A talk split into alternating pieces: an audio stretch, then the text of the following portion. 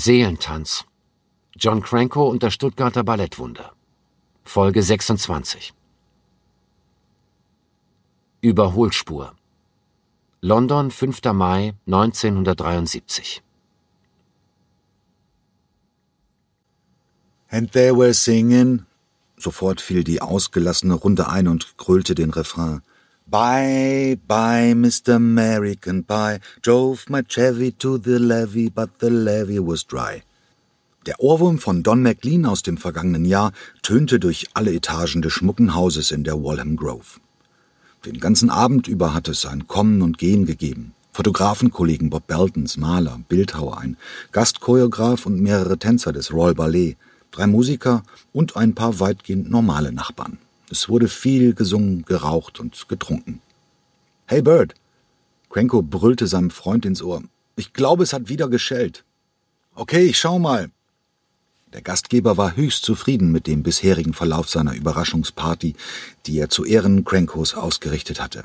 Es sollte sein wie damals, als sie jahrelang zusammengewohnt hatten und spontane Feiern mit vier, zehn oder auch zwanzig Gästen die Regel gewesen waren, nicht die Ausnahme als es keinen einzigen Abend gegeben hatte, der unerquicklich oder gar langweilig gewesen wäre. Er öffnete die Haustür. Vor ihm stand eine wohlbekannte Dame in blauem Kostüm, über das sie eine Nerztola geworfen hatte. Hinter ihr auf der Außentreppe stand Bob Beltons langjähriger Freund. Hi Bob, ich habe noch jemanden mitgebracht. Anthony Armstrong Jones lächelte auf seine sarkastische Art und legte seine Hand auf die Schulter seiner Gattin. Willkommen, Margaret. Bob Belton deutete einen Kuss auf ihre Wange an, wohl wissend, dass eine solche Geste bei Hofe als Übergriff gewertet werden würde. Nicht so jedoch im privaten Umfeld der Countess und des Earls of Snowdon, die eine skandalträchtige Ehe führten. Okay, können wir reingehen? Ich hab Durst. Tony drängelte Margaret in den Eingang. Klar, kommt rein, sorry. Bob Belton machte Platz und lief voraus. Was wollt ihr? Bier oder Whisky? Wein haben wir nicht. Was für eine Frage. Margaret lächelte verschmitzt. Ich mit einem Tropfen Wasser, Tony trinkt pur. Sie waren jetzt ins Wohnzimmer vorgedrungen, dem Epizentrum der zwanglosen Party. Viele halbvolle Gläser, jede Menge Zigarettenkippen überall im Raum. Hey John! Armstrong Jones sprang auf ihn zu. Hey Mensch, Tony, habt ihr es doch noch geschafft. Klasse. Cranko umarmte den Ausstatter vieler seiner Londoner Ballette. Wie geht's, wie steht's, Earl? Hör schon auf, du Lästerer. Cranko wandte sich jetzt um. Margaret, wir sehen uns ja öfter als damals. Auch er umfasste ihre Schultern und deutete einen Kuss auf ihre Wangen an. Stimmt schon. Letzten August, als du bei Frank warst, diesen Februar zusammen mit Marcia und Ricky und jetzt schon wieder. Du, du scheinst zurückzukommen an die Themse? Nein, nein, nein, das ist rein privat, Margaret. Übrigens ist dir aufgefallen, dass Marcia die einzige war, die bei deiner Audienz keinen Knicks gemacht hat? Die jüngere Schwester von Königin Elisabeth II. runzelte die Stirn. Nein, habe ich nicht bemerkt. Sie wollte unbedingt vor dir auf die Knie fallen, aber ich stand direkt hinter ihr und habe ihren Nacken umklammert, bis sie Aua geschrien hat. Die Countess of Snowden lächelte, denn sie kannte Crankos Einstellung zu Genüge. Vielleicht wäre es eine gute Idee, Margaret, wenn du mal einen Knicks vor Marcia machen würdest. Sie ist ein Superstar. Aber jetzt komm, lass uns was trinken, okay? Gerne, du Macbeth.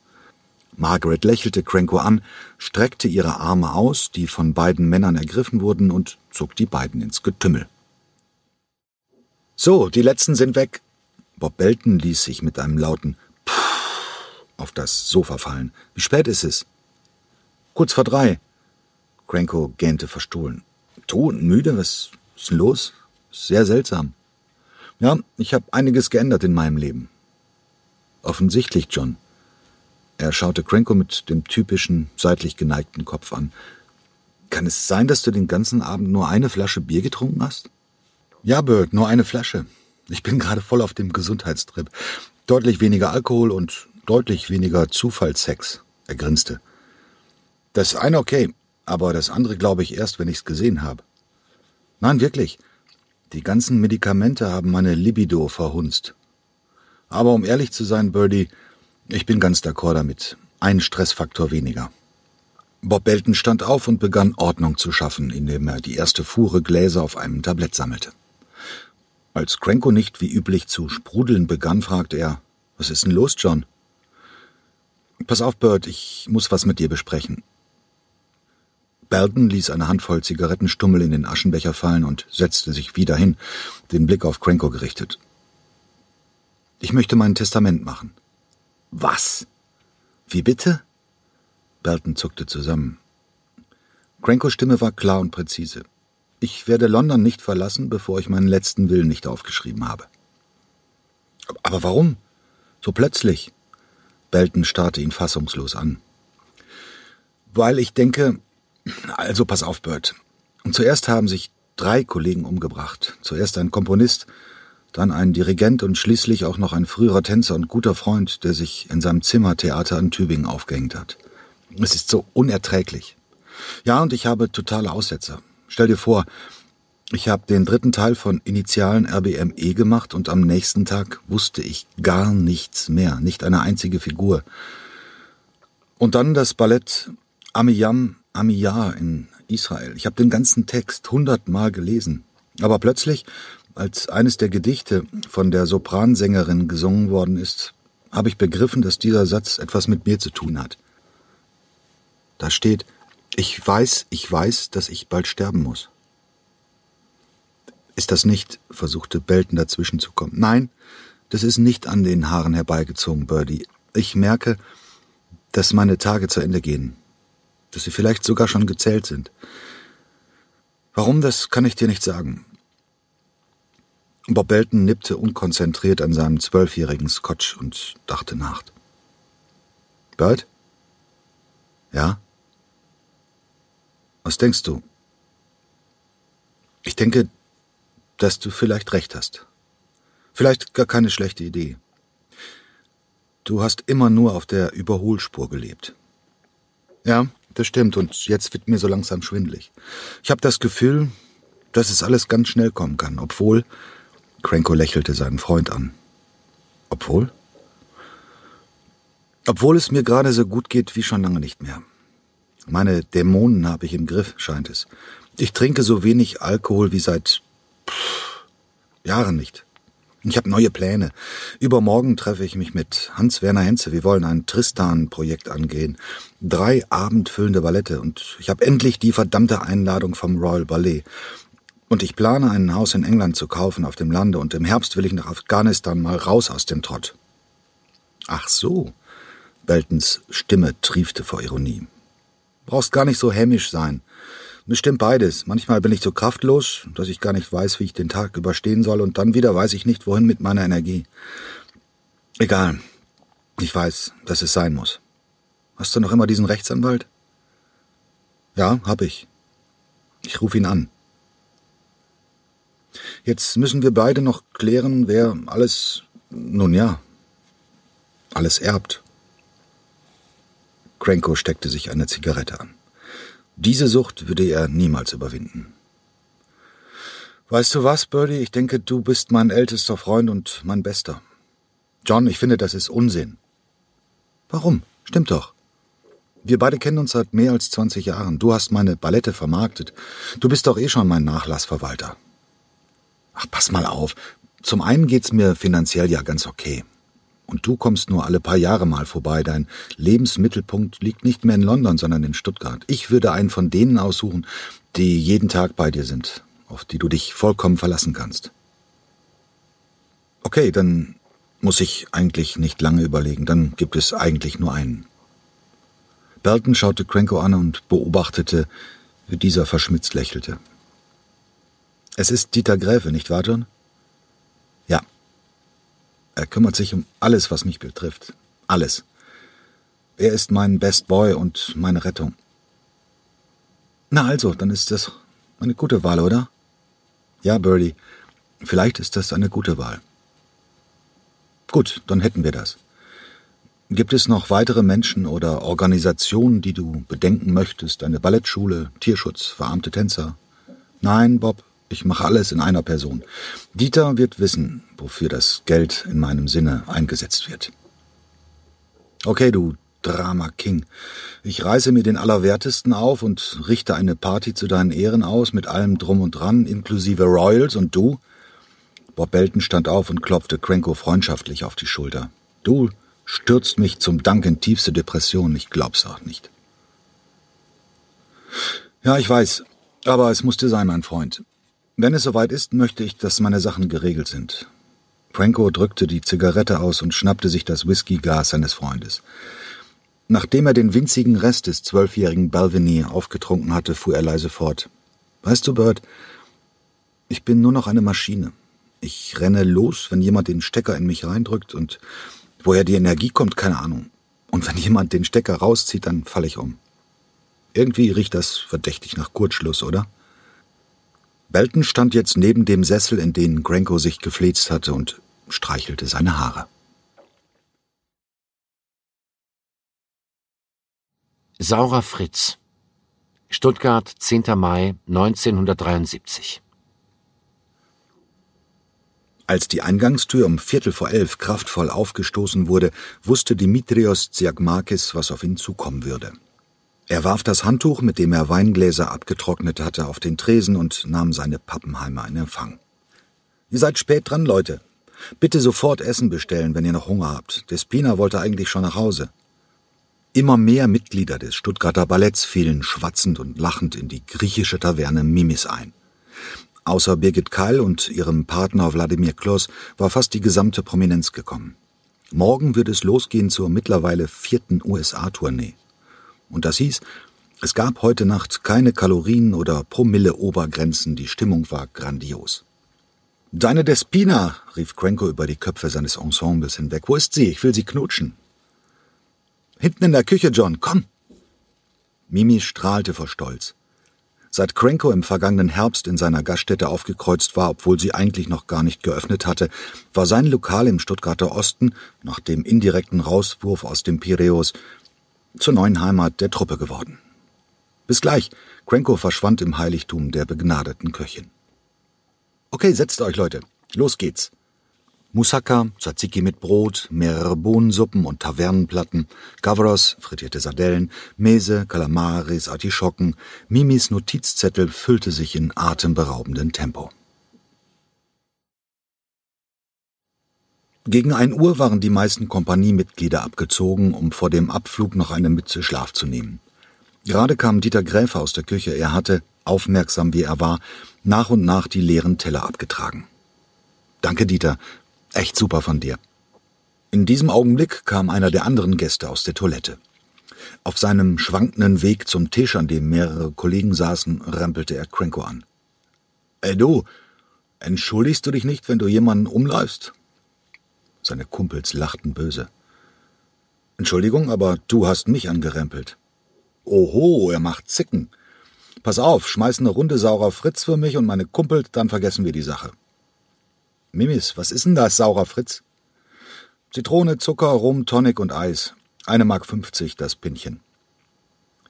Okay. John lächelte milde. Ich geb ne Runde von diesem Zeug aus, aber du hast mich umgerannt. Während die süß-sauren Getränke gemixt wurden, erklommen Cranko und der Betrunkene zwei Barstühle.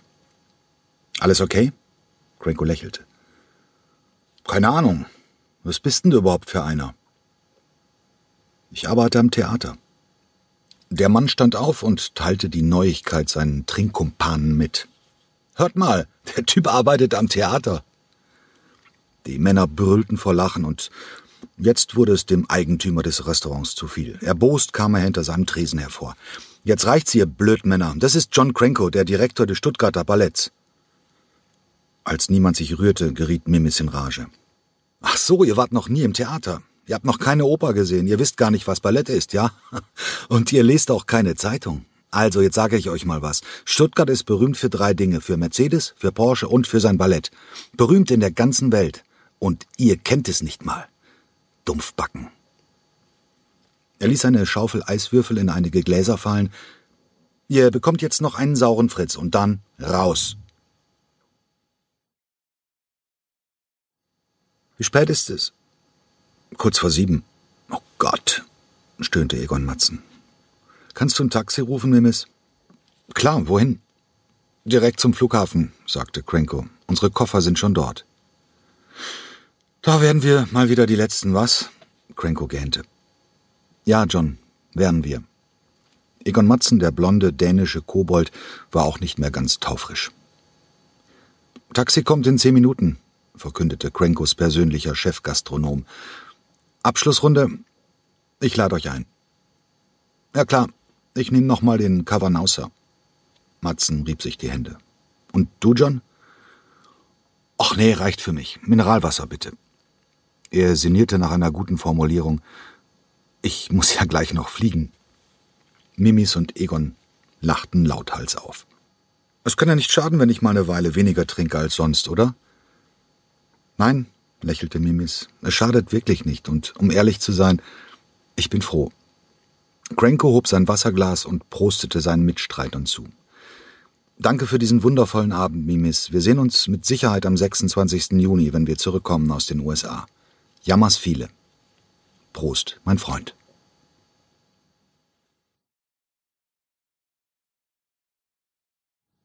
Hypnos New York, 10. Juni 1973 Hallo, mein Name ist Ingrid Broy.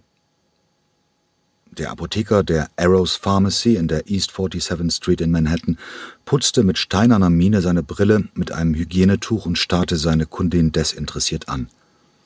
Wie viele Hilfsbedürftige stellten sich hier mit Namen vor und verschwendeten damit Zeit. In dieser Stadt, in der es schon als Vergehen galt, seinen Kaffee nicht genau abgezählt in Münzen parat zu haben. Ähm, ich hatte vorgestern eine Bestellung gemacht, sagte die Ballettdisponentin, telefonisch.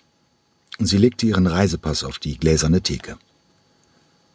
Mit einem Brummen schnappte der Brillenputzer den Ausweis, drehte sich wortlos um und verschwand zwischen zwei Hochregalen. In aller Frühe war sie mit dem Silver Star von Washington, wo die Kompanie gerade gastierte, in fünf Stunden über Philadelphia bis New York gefahren. John Cranko hatte sie um diesen sehr persönlichen Gefallen gebeten und zudem darum, niemandem darüber etwas zu erzählen. Librium hab's gefunden. Seine Stimme erschall, bereits Sekunden bevor er aus den Regalen auferstand, in seinen Händen drei Pappschachteln, die er auf den Tresen stellte. Kann ich mal sehen? Die Disponentin öffnete eine der ockerbraun-grünen Verpackungen mit dem Logo Roche und zog eine weiße Plastikdose heraus. Schwarzer Schraubdeckel, grüne Banderole, 10 Milligramm, 24 Kapseln. Wie viel? Broy hatte sich der schnörkellosen Kommunikation des Apothekers angepasst. 24 Dollar pro Schachtel macht 72. Nachdem sie ihr Wechselgeld bekommen hatte, ließ sie die Medikamente in ihrer Handtasche verschwinden und drehte sich ohne weitere Umschweife zur Tür. Ist das für Sie? Broy machte Halt und wandte sich dem Apotheker zu. Wie bitte? Sind die Tabletten für Sie selbst? Nein, für einen Kollegen. Dann sagen Sie ihm, dass das Zeug nicht ungefährlich ist. Ich denke, es ist ein normales Schlafmittel. Nein, ist es nicht. Das Mittel gehört einer neuen Generation an. Es ist das stärkste, das es derzeit überhaupt gibt. Benzodiazepine wirken sedierend, hypnotisch und psychoaktiv.